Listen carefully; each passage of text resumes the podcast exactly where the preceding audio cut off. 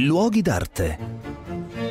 Un cordiale saluto da Marco Carminati. Eh, a pochi passi dal castello di Rivoli, vicino a Torino, si trova una villa che è la sede della Fondazione Francesco Federico Cerruti. Chi era Francesco Federico Cerruti e che cos'è questa fondazione? Beh, dico subito che questa villa, costruita negli anni 60 e 70, non particolarmente sfarzosa, in realtà raccoglie al suo interno una collezione straordinaria di opere d'arte e anche di libri antichi.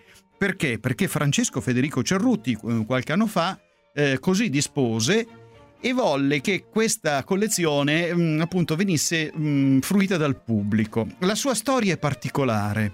Francesco Federico Cerruti era figlio di un legatore, erano degli esperti legatori di libri, che fecero fortuna negli anni 30 perché toccò loro, pensate, eh, l'appalto di rilegare le prime guide del telefono. Negli anni 30 si diffondono le guide del telefono e nel dopoguerra saranno i più grandi, anzi gli unici grandi legatori delle guide telefoniche. Fece una fortuna, studiò, nel 1940 era pronto a fare l'università, ma le bombe distrussero lo stabilimento paterno. E quindi lui, lui, si dovette rimboccare le maniche, lasciò perdere l'università e per tutta la vita si farà chiamare il ragioniere.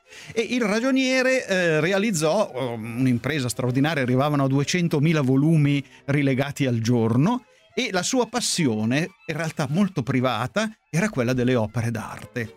Eh, fece costruire una villa vicino, questa villa vicino al castello di Rivoli per i genitori, per la vecchiaia dei genitori. I genitori non ci misero mai piede e lui ci andò solo la domenica. Si racconta che non ha mai dormito nella villa, anche perché è molto vicina alla città di residenza, cioè a Torino. Questa villa oggi è aperta al pubblico con delle modalità particolari ed è sorprendente la ricchezza degli interni, anche perché venne venne arredata nel gusto antico, un po' gusto settecentesco, ed è un'infilata di dipinti antichi, ci sono opere di arte contemporanea, collezioni incredibili, per esempio di De Chirico, ma ci sono anche i Picasso, si va dalle stampe di Rembrandt, Modigliani, Boccioni, Cézanne, insomma, quals- qualsiasi cosa di veramente interessante la si trova, ma la cosa più singolare sono i libri, anche perché Cerruti era un legatore e quindi i libri antichi, le legature antiche erano la sua passione. C'è una bellissima sala del biliardo e uno si domanda cosa facesse il severo uh, Cerruti durante il tempo libero. Giocava a biliardo? No, era talmente severo che al biliardo non ha mai giocato ma il biliardo della villa